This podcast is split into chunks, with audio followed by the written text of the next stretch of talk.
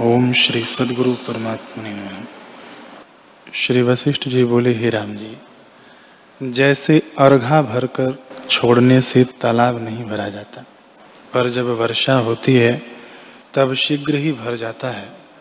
वैसे ही विषयों के भोग से शांति नहीं होती। संतोष ही से पूर्ण आनंद और ओज की प्राप्ति होती है।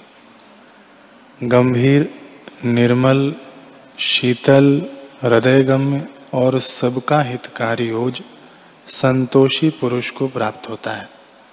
और जो ओज हैं, वे सात्विक, राजस और तामस होते हैं। पर यह शुद्ध सात्विक है। जिस पुरुष को संतोष होता है, वह ऐसे शोभित होता है जैसे वसंत ऋतु का वृक्ष, फूल, फल और पत्तों से शोभा पाता है। और जिसको तृष्णा है, वह चरणों के नीचे आए कीड़े की तरह कुचल जाता है। हे राम जी, जिसको तृष्णा है उसको संतोष और शांति भी नहीं होती। जैसे जल में डाला गया तृणों का पूला तीव्र पवन से उड़ता फिरता है, वैसे ही तृष्णावान पुरुष को शुभ होता है।